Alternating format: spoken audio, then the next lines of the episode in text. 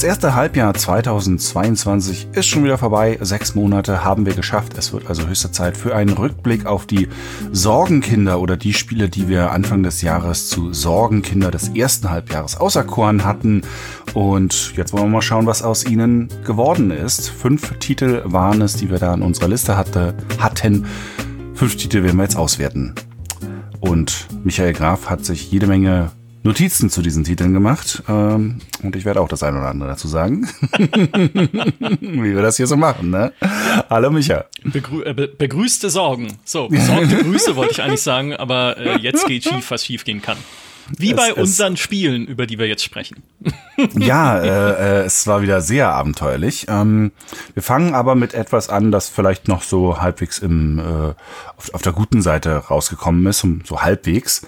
Denn los geht's mit Elex 2. Ja, Elex 2 äh, ist schwierig, ist tatsächlich schwierig zu beurteilen, weil inhaltlich ist es genau das geworden, was wir vorhergesagt haben, was aber natürlich auch daran lag, dass wir das ja schon vor Release super intensiv spielen konnten. Das heißt, wir wussten schon, was uns da erwartet. Und ehrlich gesagt, hätten wir es nicht mal spielen müssen, um zu wissen, es wird ein typisches Piranha Bytes Spiel mit einer Open World, die man gerne erkundet, wo man viel finden kann, die diesen, äh, wie Gloria so schön geschrieben hat in ihrem Meinungskasten, diesen Trüffelschwein Charakter in dir weckt, ne, überall gucken zu wollen, was ist da, aber gleichzeitig halt ein sehr unbeholfenes Spiel beim Thema Storytelling, bei der Inszenierung, bei den Dialogen, die Gesichter, ja, sie haben ein paar davon verbessert noch zwischen unserer Preview-Version und Release, aber sowas können die einfach nicht so gut bei Piranha Bytes. Und nach wie vor steht, finde ich, nach Elex 2, auch wenn wir ihm eine 80er-Wertung gegeben haben, dank seiner Stärken, ne, das sind immer noch einzigartige Spiele, die Piranha Bytes macht, nach wie vor steht da aber die Frage, wie lang reicht das noch? Ne? Wie lang reicht es denn noch, immer wieder sagen zu können, ja, die Spiele sind halt kauzig, das hat halt seine spezielle Zielgruppe. Ähm, da, so ist Piranha Bytes eben. Oder wann müssen die auch mal äh, den nächsten Schritt gehen? Und meine Vermutung wäre allerspätestens nach Elex 3, wenn das jetzt wieder eine Trilogie wird. Und das hat konkrete Gründe, denn äh, Embracer, die Embracer-Gruppe, zu der THQ Nordic gehört und damit halt auch Piranha Bytes als Entwicklerstudio, das sie ja übernommen haben, hat in ihrem äh, Geschäftsbericht der Gruppe klipp und klar gesagt, Elex 2 hat die finanziellen Erwartungen des Managements nicht erfüllt. Der Umsatz von THQ Nordic im ersten Quartal lag unter Vorjahr. Die Spiele, die gut performt haben, also die sich gut verkauft haben und gutes Ergebnis erzielt haben in diesem Quartal, waren SpongeBob, Rackfest und Biomutant, nicht Elex 2.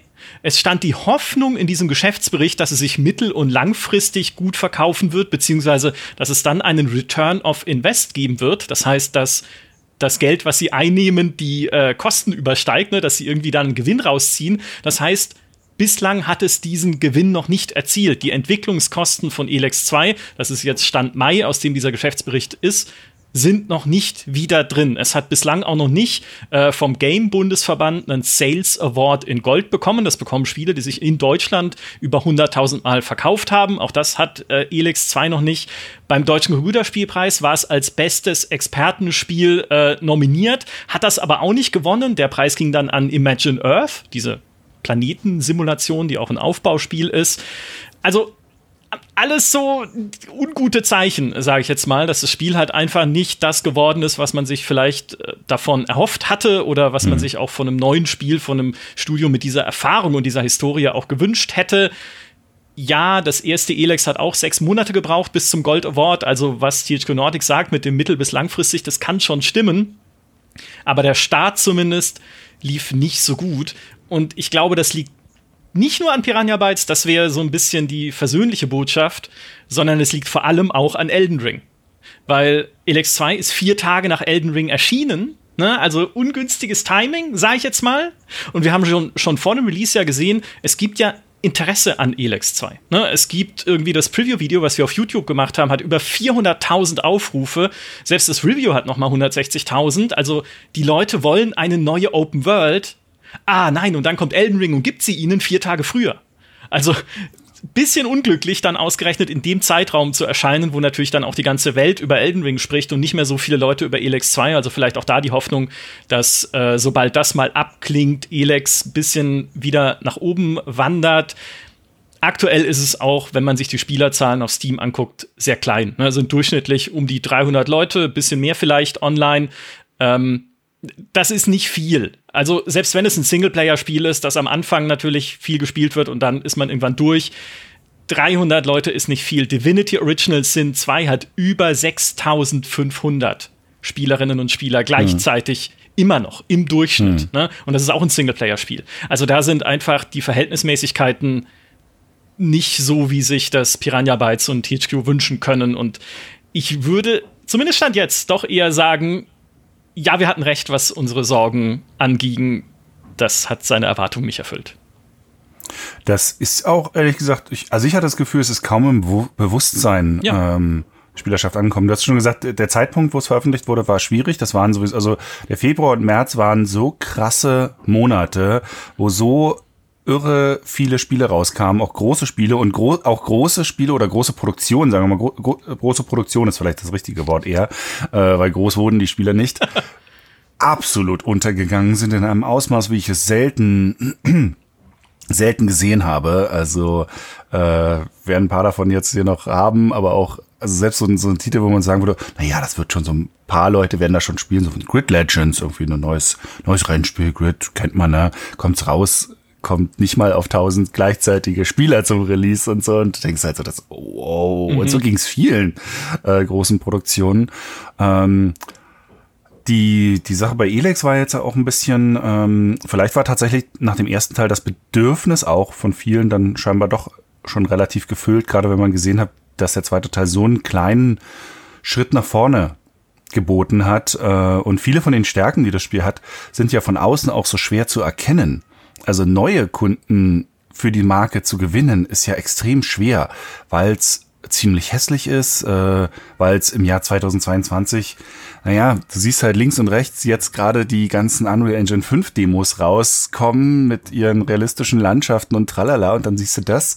Ähm, auch da wieder eine schwierige Timing-Sache. Ne? Da hätte man jetzt irgendwie etliche Jahre vorher schon anfangen müssen, mal irgendwie auf eine andere Technik zu wechseln und äh, ich fand es ganz interessant. Sie haben aber zumindest im Patch dann nachher dann tatsächlich, ich weiß nicht, ob wir hier drüber gesprochen haben, aber äh, irgendwo hatte ich drüber gesprochen. Sie haben tatsächlich dann noch die die Kamera geändert. Ne? Sie haben so eine so eine Notlösungs äh, Entfernkamera, die ist auch wirklich nur eine Notlösung, weil man merkt, da fehlt die, die Eleganz, die diese Kamera hätte gebraucht. Aber scheinbar haben viele so gesagt, was ist denn, was ist denn hier kaputt? Was habt ihr denn da? Also, das ist doch unnötig, das so zu kaputt zu machen. Ähm, und ja, seitdem ist äh, update-mäßig auch nicht allzu viel passiert. Ne? So Bugfixes wurde ein bisschen gemacht, Performance wurde ein bisschen ähm, geschraubt. Da gab es ja ein paar kuriose äh, Geschichten. Wir haben es ja auch am Release-Tag dann, glaube ich, oder kurz danach gesehen, weil man dann irgendwie so in unterirdischen großen Gebieten drin war, wo dann plötzlich die Hälfte der, der, der Daten weg war oder der, der Objekte und Texturen und so, weil halt das was zu viel war, was da irgendwie reingeladen werden musste.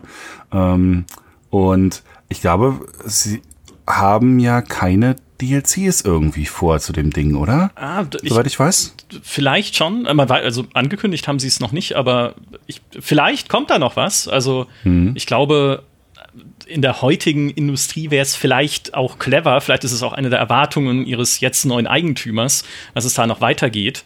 Ähm, was ich eher spannend finde, ist halt, was passiert danach, weil auch unter dem letzten Songkinder-Video haben wir dann und unter unserer Elex-Berichterstattung haben wir durchaus diskutiert, hey, wie kann Piranha Bytes sich denn weiterentwickeln? Weil natürlich sollen die nicht Ubisoft werden. Ne? Also natürlich sollen sie zu, zu keinem äh, glatt gebügelten AAA-Studio werden, das Open Worlds nach Schema F baut. Aber das ist immer das Totschlagargument, finde ich, weil niemand soll Ubisoft werden. Selbst Ubisoft soll nicht Ubisoft bleiben. Hm. Ja? Also diese, dieses Ubisoft-Beispiel ist immer so extrem. Ich finde, Piranha Bytes kann sich treu bleiben in den Stärken, die sie haben und sich trotzdem weiterentwickeln, mindestens beim Thema Technik. Allein wenn du dir die Animationen anguckst in dem Spiel, wenn du anguckst, wie da halt Lichtstimmung ist ja noch okay, ja, aber wie halt, wie halt Panoramen aussehen, wie das Level of Detail ist in der, in der Entfernung und sowas, all das kann man besser machen finde ich. Ich sag nur Wolkenschatten. Ja, und Wolken, ich habe die, ja, hab, hab die, Version gespielt und habe dann so gedacht, Mensch, das sieht so tot komisch aus und in der Entfernung so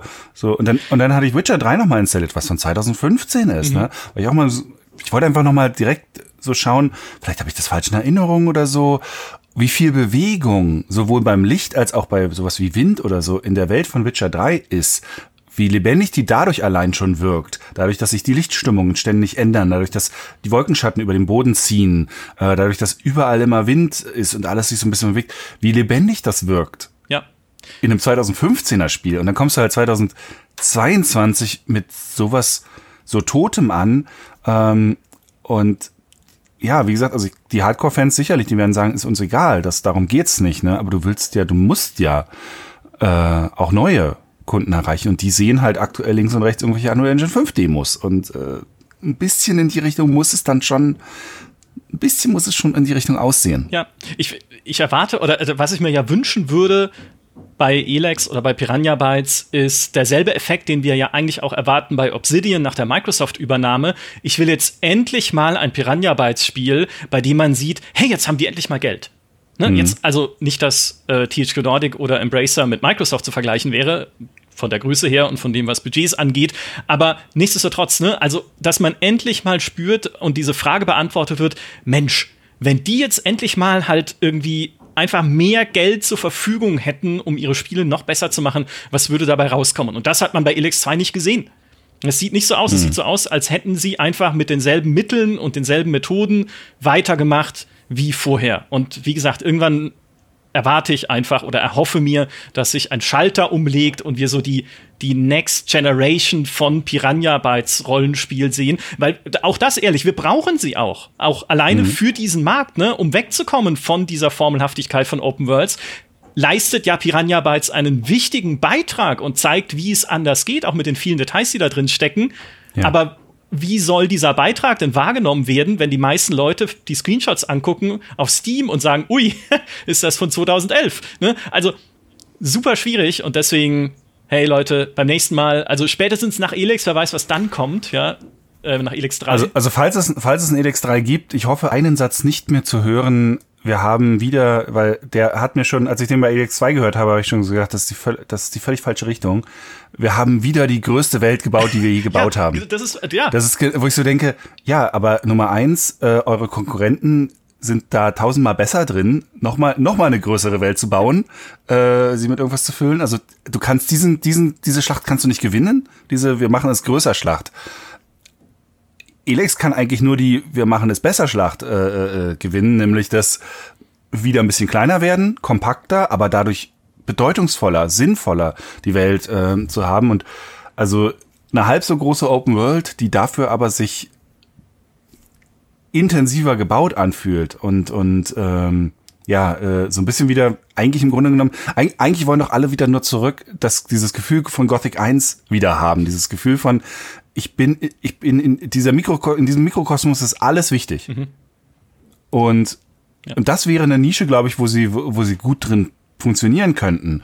Weil dieser Kampf um, ich mache nur, nur das nächste größere Open-World-Spiel, der ist nicht zu gewinnen. Die Unreal Engine 5 kann das aus dem, aus dem Stand heraus ewig große Open Worlds äh, bauen. Das ist, das ist überhaupt keine, das ist überhaupt kein Problem mehr für die. Da holst du dir noch die, die Quixel oder wie die Datenbank da heißt, Assets rein und dann hier gib ihm. Also ja. da, ich weiß nicht, wo willst du da noch gewinnen? Ja, ich glaube, äh, würde ich sofort unterschreiben, auch so wie es Risen ja war, ne? nach Gothic 3, was halt einfach ausgeufert ist in seinen Ambitionen, wieder kleiner, kompakter und damit intensiver zu werden, total unterschrieben. Ich glaube, was ihnen bei Elex da konzeptionell im Weg steht, ist einfach ihr Chatpack.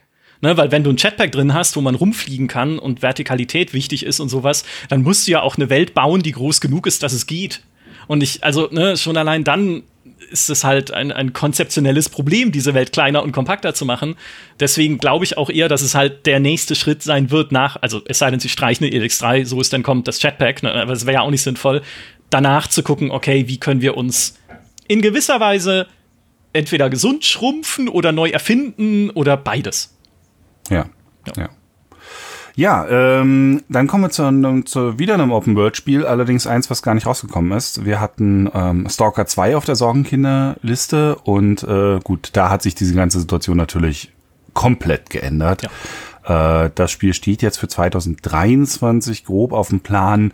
Ob es das schaffen kann, steht in den Sternen, ja. weil ja, Krieg. Richtig. Ja, äh, hängt einfach von der davon ab, wie ja wie es im Krieg weitergeht in der Ukraine.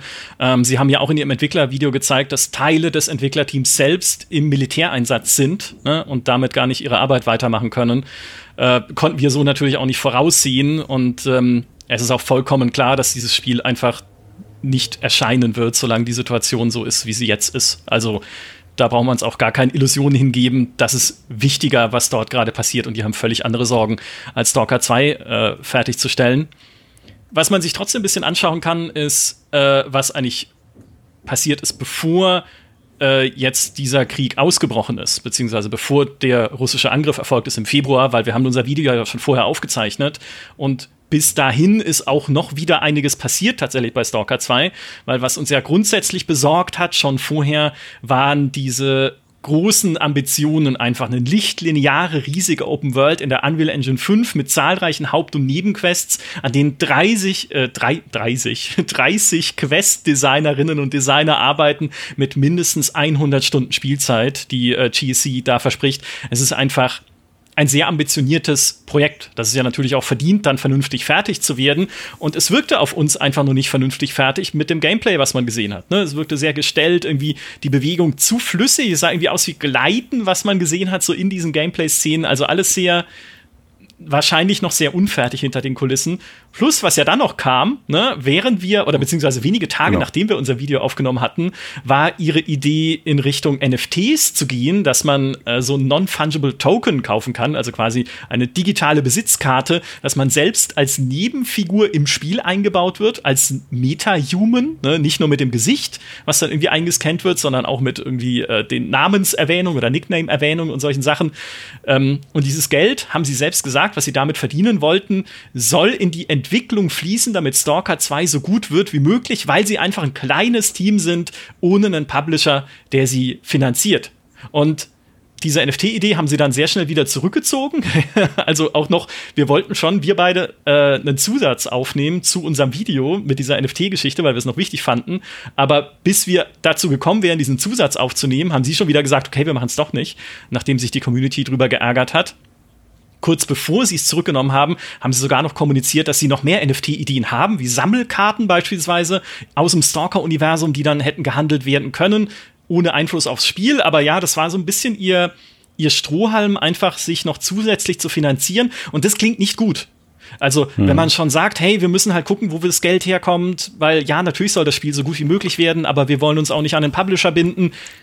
Schwierig. Ne? Diese NFT-Finanzierung hat für sie jetzt nicht geklappt finden Sie eine andere Art der Finanzierung noch, um das halt dann in dem Qualitätslevel, den wir uns erhoffen, auch einfach fertig zu kriegen? Das sind jetzt unabhängig vom Krieg auch immer noch Fragen, die man sich stellen muss bei Stalker. Vielleicht steigt Microsoft halt noch aktiver ein. Ja, das kann sein. Ja, ist ja immerhin als, als Xbox-Titel auch äh, und so ein bisschen Aushängeschild ja auch äh, durchaus, so was so die Grafik und so angeht und auch als Name. Aber ähm, genau, also da ist einfach schwer vorauszusagen, wie es da weitergehen wird. Aber die Verschiebung war ja dann schon noch bevor der Krieg überhaupt losging. Die erste Verschiebung zu Ende 2000, äh, äh, was haben wir? 22, 2022. Also es, als wir die Sorgenkinder-Folge aufgenommen hatten, sind wir, hieß es ja noch, es kommt im ersten Halbjahr. Und dann äh, kurz danach wurde es ja dann schon auf November, Dezember 2022 verschoben und jetzt halt nochmal weiter. Also äh, das war schon vorher klar, dass das so nichts werden würde. Ja. So, ähm, dann machen wir weiter. Oder hast du noch eine Aussage zu? Nö, nö, mach, mach weiter. Jetzt, es wird dann immer besser jetzt.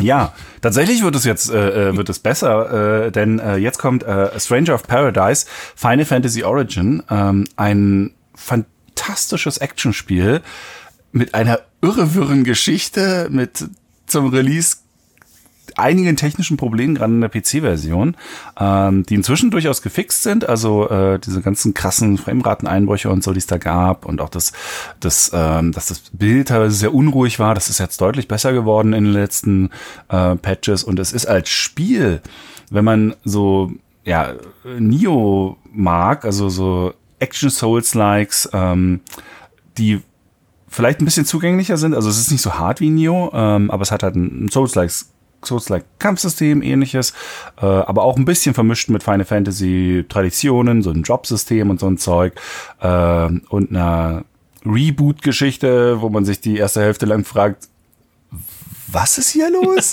Hier steht nur Bahnhof. Und die zweite Hälfte, okay, ich verstehe so ein bisschen, was hier los ist. Also, also ein bisschen verrückt. Aber, aber ein fantastisches Actionspiel. Mhm. Also es ist wirklich, also spielerisch ist das, ich kann da nur zwei Daumen hochgehen. Es ist so geil. Aber auch ein bisschen untergegangen. Ja, also, was ich von Anfang an nicht wirklich verstanden habe bei dem Spiel, ist, warum es Epic exklusiv veröffentlicht wird. Eventuell, weil. Deals, oder? Ja, eventuell, genau. Halt, natürlich, ja, irgendein Deal muss es sein. Und vielleicht auch, weil Square schon wusste, dass, obwohl es ja von Team Ninja ist, ne, den Neo-Machern, dass das Spiel halt doch eine eher spitze Zielgruppe hat. Also nicht wie ein klassisches Final Fantasy, ein richtig großes Ding wird, sondern eher ein kleines Ding. Und bei Epic wissen wir ja, ist der Publisher-Anteil oder beziehungsweise das, was Entwickler verdienen an den Verkäufen, höher, als es auf Steam ist. Und dann haben sie gesagt, hey, damit wir da wenigstens noch möglichst viel Geld auch rausholen können, äh, veröffentlichen, veröffentlichen wir es erstmal auf Epic, weil wir schon wissen, dass es einfach die Verkaufszahlen nicht erreichen wird, die normalerweise auf einem Final Fantasy stehen. Und das hat es auch bestätigt. Also ähm, man kennt nicht viele Verkaufszahlen, stand jetzt von dem Ding, aber zumindest in Japan hat es sich in der ersten Woche weniger als 50.000 Mal verkauft. Ich glaube 46, 48 sowas. Das ist nicht so schlecht, ja, grundsätzlich, was absolute Zahlen angeht in der ersten Woche. Ähm, es war damit auch auf Platz 1 der Verkaufscharts. Nichtsdestotrotz ist es das am viertschlechtesten verkaufte Final Fantasy aller Zeiten. Nach Final Fantasy Fables Chocobo's Dungeon für die Wii, Final Fantasy Crystal Chronicles The Crystal Bearers auch für die Wii und Final Fantasy Fables Chocobo Tales auf dem Nintendo DS. So, und dann kommt äh, Stranger of Paradise als am viertschlechtesten, zumindest gestartetes Final Fantasy. Kurioserweise aber ja Final Fantasy VII Remake auch im Epic Store erstmal gestartet. Das ist ja jetzt erst vor ein paar Tagen auf Steam rausgekommen, ne? Ja? Die PC-Version. Das, äh, also Square hatte da sowieso ein bisschen Verbindung ähm, zum Epic Store sich, sagen wir mal, gesichert. Ähm, aber ja, also, aber das war also es war wirklich nicht überraschend, weil es war schwer zu greifen als Projekt. Es hatte einen sehr unrunden Start zur Ankündigung mit diesen ganzen Memes da um die albernen Figuren. Es hatte technische Probleme. Ähm, und jetzt sind grundsätzlich die, die, äh, die Ninja-Spiele eher immer Nischenspiele. Mhm. Ähm, da klar, da hängen ein paar große Namen als Namen dran, aber nicht unbedingt zahlenmäßig. Also selbst die Ninja Gaiden Serie hat sich, glaube ich, jetzt insgesamt, also die ist, glaube ich, als Komplettserie immer noch unter 10 Millionen Verkäufen. Also äh, das ist jetzt relativ überschaubar. Ähm, und äh, sie haben aber jetzt schon das nächste Spiel, äh, Spiel angekündigt, was auch wieder so ein bisschen vom Gameplay in diese Richtung geht, aber es wird keine Final Fantasy Origin Fortsetzung oder sowas sein. nicht mal eine, nicht mal eine Neo Fortsetzung, sondern wieder was ganz Neues. Aber grundsätzlich, also äh, trotz dieser ganzen Probleme drumrum, ich kann das spielerisch nur empfehlen. Also es ist wirklich, es ist so ein Spaß, das zu machen, gerade mit den ganzen, mit dem viel, mit der Vielfalt, die da auch einfach spielerisch drinsteckt, durch die verschiedenen Jobs und, und Aufgaben und so. Ähm, und es ist auch am Ende nicht ganz so mimig und albern, wie es am Anfang wirkte. Also das ist, äh, wenn man es erstmal eine Weile gespielt hat, das erdet sich dann schon ein bisschen mehr. Ja. Aber es ist immer noch ein bisschen weird. Aber andererseits Final Fantasy ist auch immer ein bisschen weird gewesen. So ist es nicht, ähm, wenn man jetzt mal hart ist. Ja, ähm, und dann kommen wir und dann kommen wir zum zum zum absoluten Oberknaller äh, im letzten Halbjahr zu oh einem einem Fail, den Square Enix da äh, mit Anlauf hingelegt hat, den ich so in dieser Form noch nie gesehen habe, glaube ich. Wir äh, kommen zu Babylon's Fall. Ja, Babylon's Fall. Das neue Spiel von Platinum Games, ne, den Bayonetta-Machern, wo du denkst, hey, was soll da denn schiefgehen? Antwort alles. Ja, ähm, war ja angelegt oder ist ja immer noch ein Online-Service-Game ne, mit irgendwie Hub-Welt und dann startest du in einzelne Online-Missionen im Koop-Modus mit deinen Freunden zusammen. Und jetzt haben aber sogar schon die Entwickler nach Release in Interviews gesagt, Ah, das war viel schwerer umzusetzen, als wir dachten. Alter, wir hatten da echt Probleme insgesamt, konzeptionell, technisch gesehen. Und da muss man dazu sagen, es ist ja ein japanisches Entwicklerstudio. Und wenn die schon sagen, wir hatten Probleme, es ist ja ein, ein Grad an Ehrlichkeit, der sehr ungewöhnlich ist, sage ich mal. Also da siehst du schon alleine dahingehend, das konnte nichts werden. Und ich meine, es steht momentan auf Metacritic bei einer Wertung von 46 für die PC-Version und 41 für die PS5-Version. Es wurde zerrissen weltweit in Tests. Wir selber bei der GameStar haben gesagt, wir testen es gar nicht erst, weil wir genau wissen, dass es nichts wird. Aber man kann es auch so an allen Zahlen ablesen, äh, die es dazu gibt. So, und jetzt kommt der, jetzt kommt der Twist. Äh, wir waren, es gab ja, es gab ja sogar äh, News-Headlines von wegen teilweise nur noch ein Spieler aktiv in den ja, ganzen ja. Dingen nur wenige Tagen, Wochen nach der Veröffentlichung. Sie haben trotzdem inzwischen schon Season 2 rausgebracht. Es ist, es sind jede Menge neue Inhalte sogar reingekommen, also neue, neue Level, Story-Fortsetzungen und so ein Zeug, weil das ja alles schon vorbereitet war, alles schon in der Mache war, ne? Ähm, und Kollege Jonas und ich äh, waren fleißige Spieler dieses Spiels und vor allem auch begeisterte Spieler dieses Spiels. Das war das, das war das ein bisschen verrückt und das war auch der Punkt, wo ich sagen musste, da waren auch viele Tests sehr unprofessionell und unfair gemacht, mhm. ähm, weil äh, ich kann ich kann total verstehen, dass man dann irgendwie sagt, ja okay, ich finde keine Spieler, das funktioniert nicht. Das kann man durchaus sagen, ähm, aber ich hab, hatte auch in ganz vielen Tests zum Beispiel gelesen, dass die, dass die Leute einfach nur die ersten paar Level gespielt haben. Das konntest du richtig erkennen an den Beschreibungen, wo ich dann so dachte, was ist denn hier los? Äh, und dann kann man ja sagen, hey, pass auf, äh, es ist niemand da, um das zu spielen. Kaufwarnung, tralala, äh, lohnt sich nicht. Aber das so als Test zu verkaufen, wie es manche gemacht haben, das fand ich, fand ich nicht sauber. Mhm. Also okay. äh, das war, das war nicht in Ordnung. Ähm, und es, das hat unglaublich viele Probleme. Das, das Verrückte aber daran ist, weil ja dann auch viele gesagt haben, so, wie kann denn das sein? Ist doch Platinum Games. Da steckt auch viel Platinum Games drin. Also ähm, zum Beispiel, man kann die, das Benutzerinterface äh, auf Tastendruck ausschalten.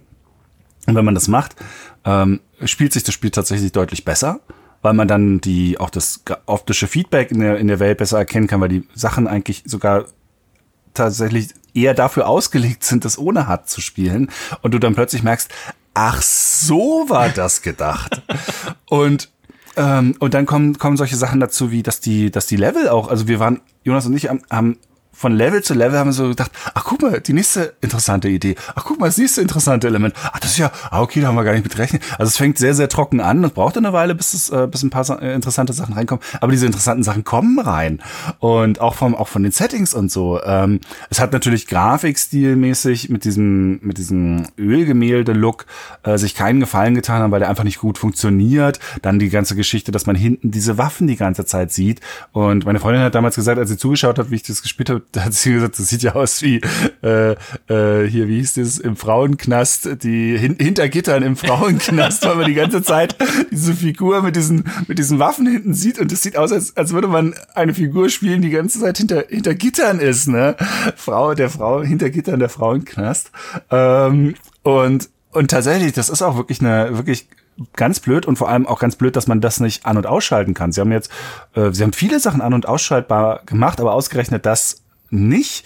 Ähm, und da merkt man auch zum Beispiel so ein bisschen Platinum, die halt eigentlich normalerweise ihre ähm, Story, Singleplayer, Action-Spiele haben, sind es nicht unbedingt gewohnt, mit Feedback aus, aus Betas umzugehen und zu reagieren.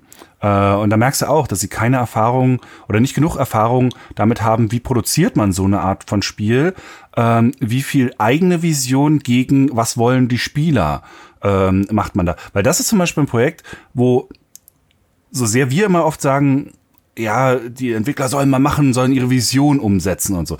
Das ist ein Projekt, wo die, wo das Producing von Square Enix hätte viel krasser einschreiten müssen. Also das hätte einen Producer gebraucht, das Ding, weil viele von den Problemen, äh, auf die es rausgekommen ist, in den Betas zu sehen waren. Wir haben das alles vorher schon mit großem Schild hatten wir das schon in, in, in Fing-Sendungen und so von wegen. Da ist ein interessanter Kern drin. Das, ist, das ist, da ist ein cooles Spiel drin, versteckt hinter einem unglaublichen Haufen unfassbar schlechter Entscheidungen. Ähm, aber es gibt schlechte Spiele und es gibt gute Spiele, die hinter schlechten Entscheidungen versteckt sind. Und das ist ein gutes Spiel, was hinter schlechten Entscheidungen versteckt ist. Das ist nicht automatisch ein schlechtes Spiel, was die Sache natürlich noch tragischer macht. Ähm, und es hätte ein Producing gebraucht. Es hätte einen Producer gebraucht, der sagt, halt, Notbremse, wir haben jetzt Feedback von den Leuten, äh, wir haben von der Presse Feedback. Äh, nichts von dem, wie es rauskam, war überraschend zum Release. Alles hätte man, man hätte die, die, die, die Tests über weite Strecken vorher schreiben können, äh, weil, weil die Probleme schon da waren. Nur das wäre halt unfair gewesen, weil man die Stärken komplett rausgenommen hätte. Ähm, aber das wäre alles da gewesen. Und das ist halt so ein, das, ja, da hätte es eine strenge Hand gebraucht. Und das braucht es eben doch manchmal auch bei, bei Spielen.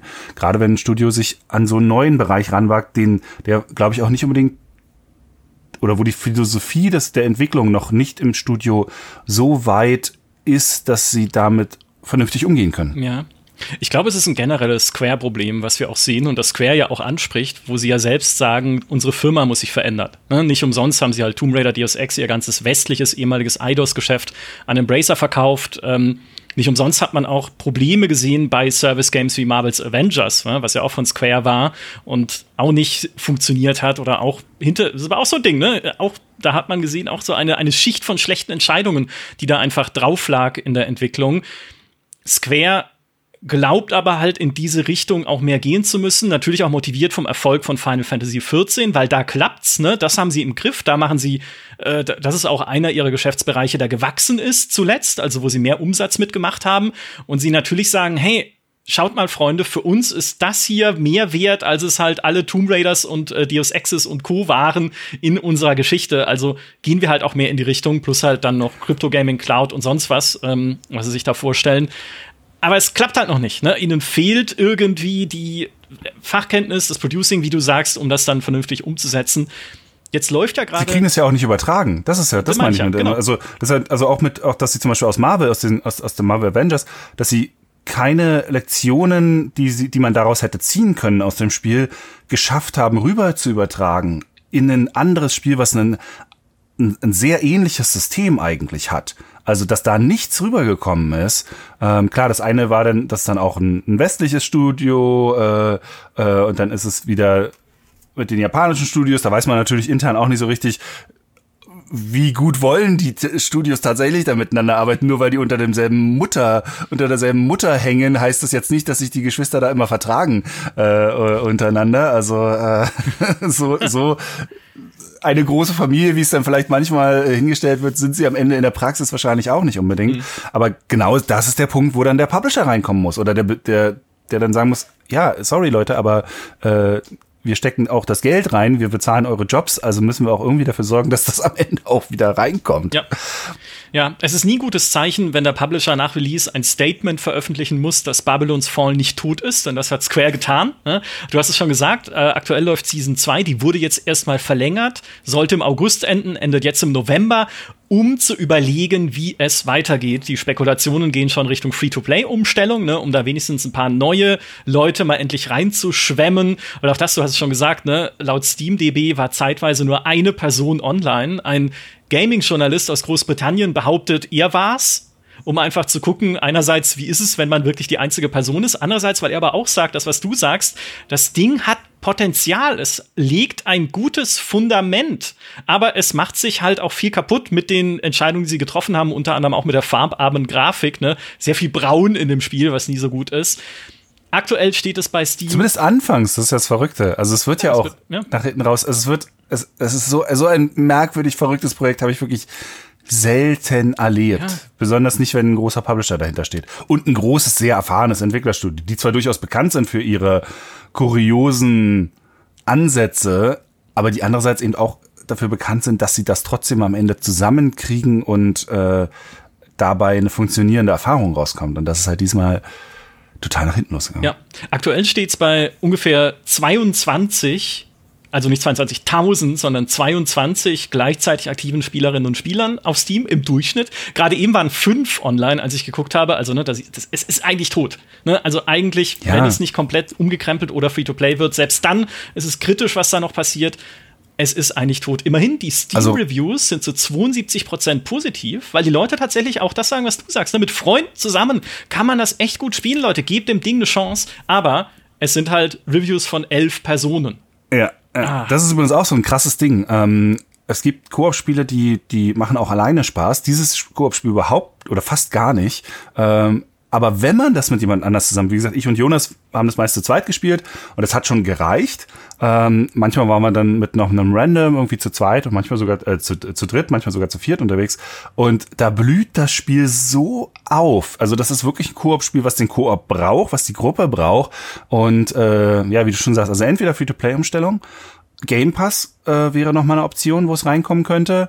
Ähm, PS Plus könnte das irgendwie reingeschmissen werden und massiv ein paar der Systeme umstellen. Allein schon dieses mit dem diese Waffen hinten drauf haben, dass du einfach die Spielfigur nicht erkennen kannst über die über, über weite Strecken des Spiels und so ein Zeug. Das, also da muss da muss ganz viel noch ähm, passieren und ich weiß nicht, ob das Studio, ob die in der Lage sind, sich so weit zu biegen. Ja, oder ob man es überhaupt noch will. Ne? Ob man sagt, wir oder stecken so. da noch mehr Geld rein oder komm, lass es uns in Frieden ruhen lassen und mal ja. was Neues machen. Irgendwie, was wir können. Mal wieder ein Singleplayer-Spiel. War ja auch eines der Probleme bei Babylon's Fall. Nach dem ersten Gameplay-Trailer dachten, alles wird Singleplayer. Und auch dann haben sie ewig gebraucht, um diese Kommunikation gerade zu rücken, haben sie auch zugegeben dann in Interviews, es war keine gute Idee. Man hätte es von Anfang an als das kommunizieren müssen, was es sein soll, um da auch keine falschen Erwartungen zu wecken. Ah, so viel schief gegangen. Gehen wir, gehen ja. wir weiter. Aber allein, aber allein die, allein die Bosskämpfe sind teilweise so eine geile Scheiße, das ist der Wahnsinn. Also, da, da bist du sofort so, ah, stimmt, äh, äh, äh, Nier Automata. Sofort so wieder, oh, geil, äh, äh, ach ja, stimmt, Bayonetta. Ach ja, stimmt, Vanquish.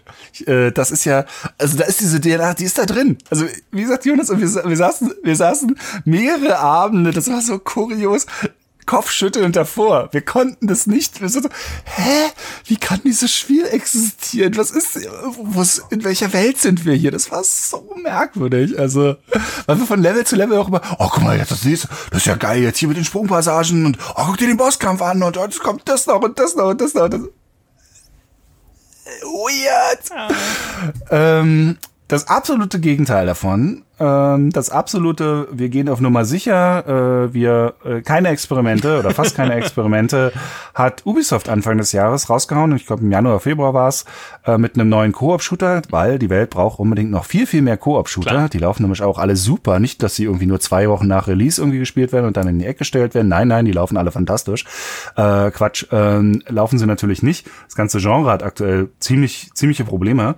Ähm, und Ubisoft hat sich reingeworfen in das Genre der Koop-Shooter mit Rainbow Six Extraction, einem Ableger, der auf einem äh, auf einem Event von Rainbow Six Siege basiert, wo man statt PvP dann PvE-Kämpfe hatte gegen so eine Infektions-Alien-Mutantenrasse äh, da.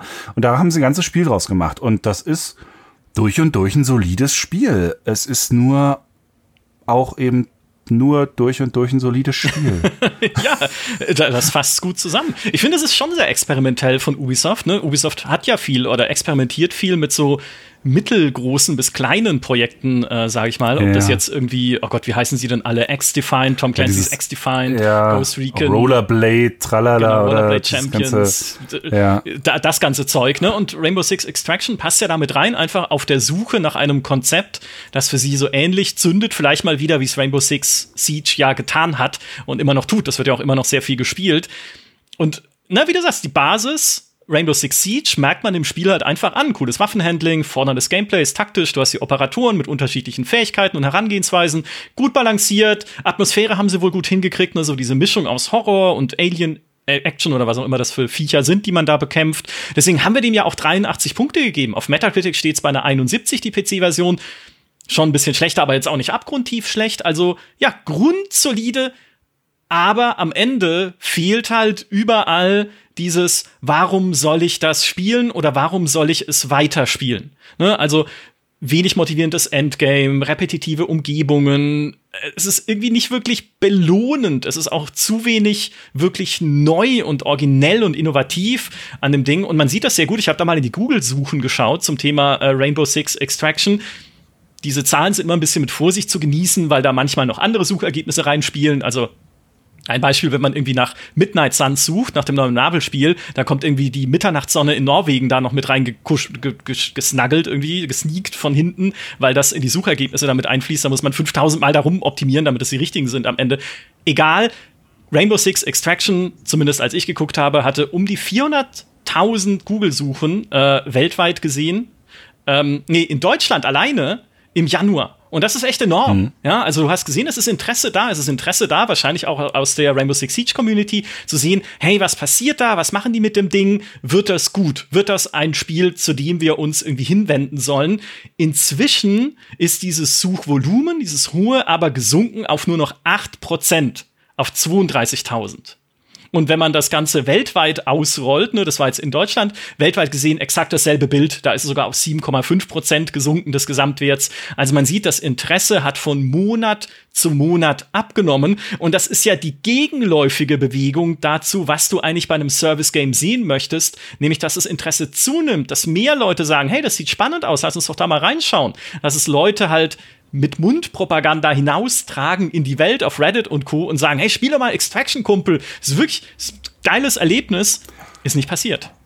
Es zieht sich aber auch das durch, was Ubisoft ja grundsätzlich momentan als Problem hat. Ja, sie experimentieren in verschiedenen Genres, sie versuchen da neue, äh, neue Bereiche aufzumachen, was die Spielart angeht. Sobald sie dann aber da drin sind, sind sie unglaublich mutlos äh, und versuchen immer wahnsinnig doll auf Nummer sicher zu gehen. Und das merkt man den Spielen ungeheuer an. Das ist, äh, das war auch zum Beispiel jetzt mit dem Konzept für das Ghost Recon ähm, wie heißt es denn das, was sie als Free-to-Play-Spiel jetzt Ja, den Namen vergesse ich auch. Frontlines. Frontlines. Ähm, total auf, also so eine, so eine, so eine total, wir machen einen neuen Bereich auf und machen dann aber da sofort wieder die Tür zu, sobald wir einen Schritt in diesem Bereich drin sind. Absolute Mutlosigkeit, Ideenlosigkeit, äh, bei allem, wo man dann so sagen würde, hey, jetzt nehmt doch mal eure Technologie, brecht das auf, äh, macht das, was zum Beispiel dann in, in, in, in Anführungszeichen Indie-Bereich äh, Entwicklerstudios mit ihren Ideen machen, um lange zu laufen, was Arma zum Beispiel dann so erfolgreich äh, äh, macht. Ähm, oder was, was auch ein, was auch ein, auch ein Rust zum Beispiel dann so erfolgreich macht, mhm. die Spiele zu öffnen, die Möglichkeiten aufzumachen. Aber da ist Ubisoft dann so, da blockt es total ab und will dann immer, sobald es diesen Schritt in ein neues Genre gemacht hat, den Rest der Ideen erschlagen mit ihrer Systematik, mhm. mit ihrem, mit ihrer ganzen Produktionspipeline, nämlich dieses, okay, wir haben, wir sagen jetzt, wir machen jetzt einen Left 4 Dead ähnlichen Koop-Shooter. Okay, machen wir. Und ab Jetzt klopfen die Nachbarn hier, wie verrückt. Ich hoffe, man hört es auf der Tonspur nicht äh, zu doll. Die jetzt, ja, die, die jetzt klopfen ja. und sagen, Fritz, das stimmt doch überhaupt nicht. Genau. Aber, aber ich brauche mir keine Sorgen machen. Wenn die die Tür aufgeschlagen kriegen, gehen die einen Schritt ungefähr rein in die Wohnung und da bleiben sie stehen. Kein Ding. Äh, weil das ist, das ist so, so funktionieren sie.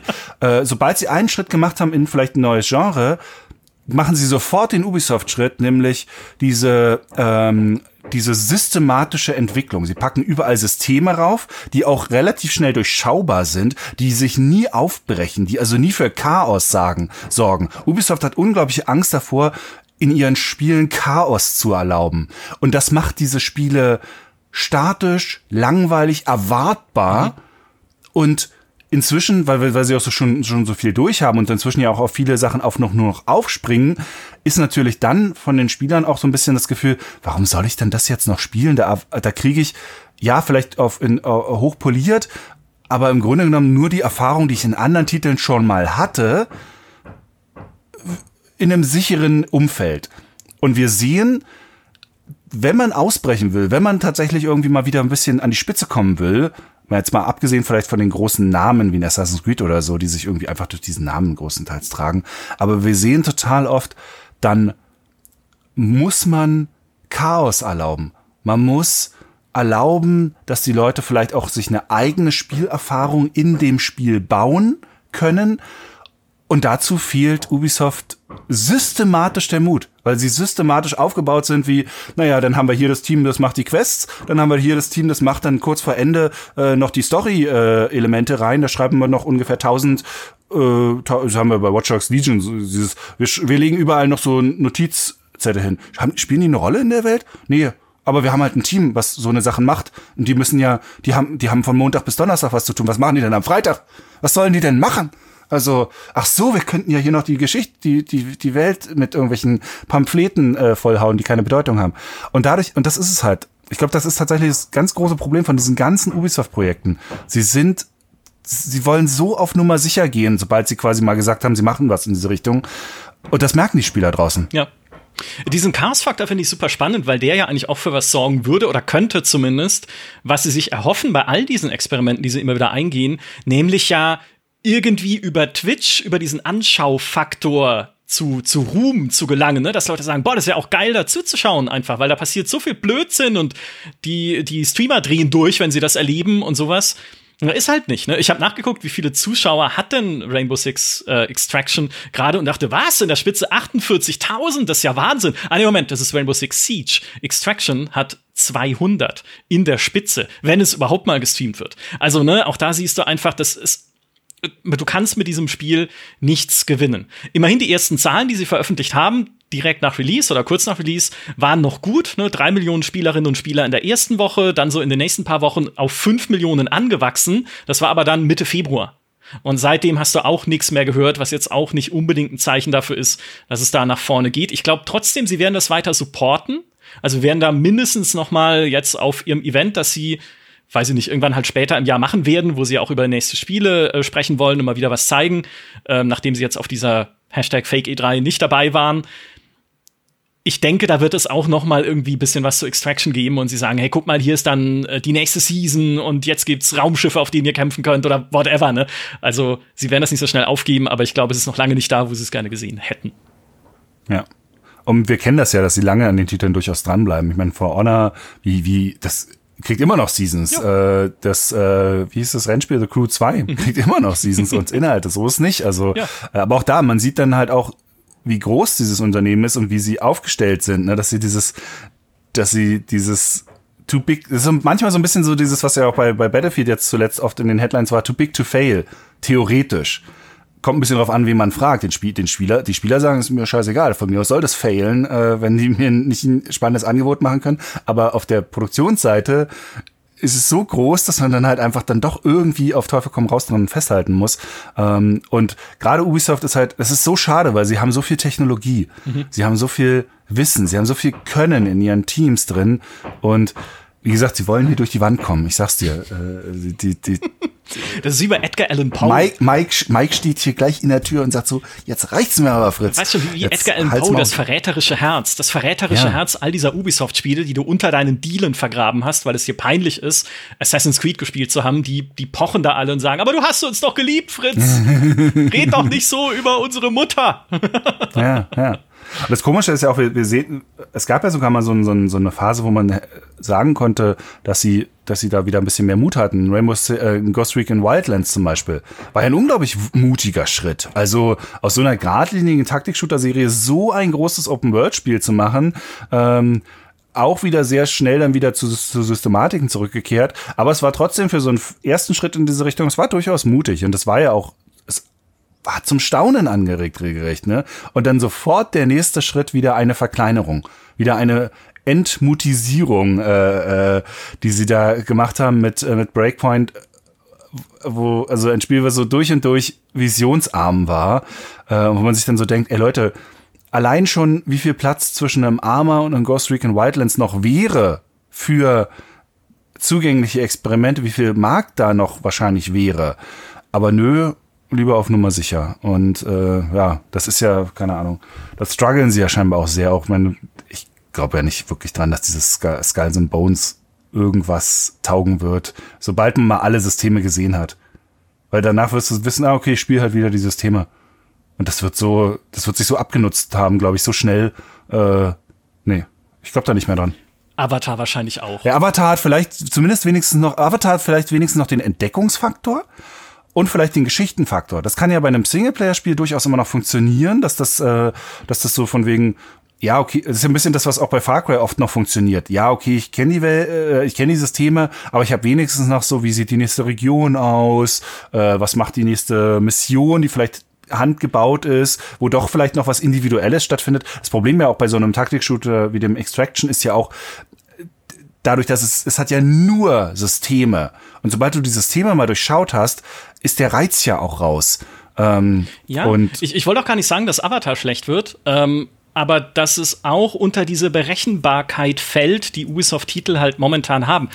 Deswegen sind sie für mich auch keine zukünftigen Sorgenkinder in der Form, weil ich weiß, was mich erwartet im Guten wie im Schlechten. Ich kann ungefähr einschätzen, vielleicht nicht so sehr bei Assassin's Creed Infinity, aber das ist noch ein bisschen weiter weg, ähm, was Ubisoft kann und was nicht. Auch bei Skull Bones, da könnte man ja komplette Sorgenkinder-Kompendien füllen mit dem, was da alles schiefgelaufen ist in der Entwicklung. Aber ich das ist halt, da wird, es ist so klar einfach schon mehr oder weniger, was damit passiert, dass man es eigentlich gar nicht mehr machen muss. So. Ja. Aber das Dumme ist halt, man muss es halt dann auch oft gar nicht mehr spielen. Das ist. Das ist das nächste Ding. Und wenn Ubisoft da nicht langsam mal rauskommt aus diesem, aus diesem Trott, aus diesen Systemen, dann werden sie über kurz oder lang wahrscheinlich durchaus ein Problem haben. Ähm, naja. Mhm. Aber äh, wir haben auch ein Problem. Wir gehen hier schon auf die, auf die Stunde zu. Unser Cutter wird uns umbringen, ähm, das zusammenzubauen. Das war ein kleiner Blick, ein Rückblick auf die fünf Spiele, die wir am Anfang des Jahres zu Sorgenkinder auserkoren hatten. Ich würde sagen, wir haben sie wieder ganz gut getroffen. Ja. Also. Leider ja. Leider ja. Komisch, als würden wir unser Geld damit verdienen. Merkwürdig. Also, ich wundere mich immer wieder. Ähm, wir werden in einer der kommenden Folgen dann uns äh, die äh, fünf Titel anschauen, die wir fürs nächste Halbjahr als die Sorgenkinder identifiziert haben und äh, da ein bisschen im Detail drüber sprechen, was, warum das Sorgenkinder sind. Äh, aber jetzt seid natürlich ihr erstmal gefragt. Schreibt gerne in die Kommentare rein, was ihr von diesen fünf Titeln gehalten habt, ob ihr teilweise mit unseren Aussagen, unseren Analyseansätzen mitgeht oder sagt, alles Quatsch, ihr habt doch keine Ahnung, ich habe das, äh, ich habe hier einen ganz anderen Grund gefunden dafür, warum die vielleicht erfolgreich oder nicht erfolgreich waren. Mhm. Schreibt's alles in die Kommentare. Und ja, Micha, vielen Dank für deine, für deine äh, Analysen. Immer wieder gern, ja. Immer wieder auch schade, recht zu haben, aber ja, das ist nun mal der Fluch des Jobs. Nächstes Mal hoffen wir, ja haben, auch, haben wir hoffentlich Unrecht es sind ja auch viele tolle Spiele rausgekommen, ja, so ist ja nicht. Stimmt. Also von daher. Äh, und ich sag mal so, der Microsoft Flight Simulator hat jetzt im Pelican ist sowieso alles egal. Also who cares? ich brauche nichts anderes mehr. Ähm, ja, das waren meine letzten Worte für diese Folge. Vielen Dank fürs Zuschauen. Bis zum nächsten Mal. Macht's gut. Tschüss.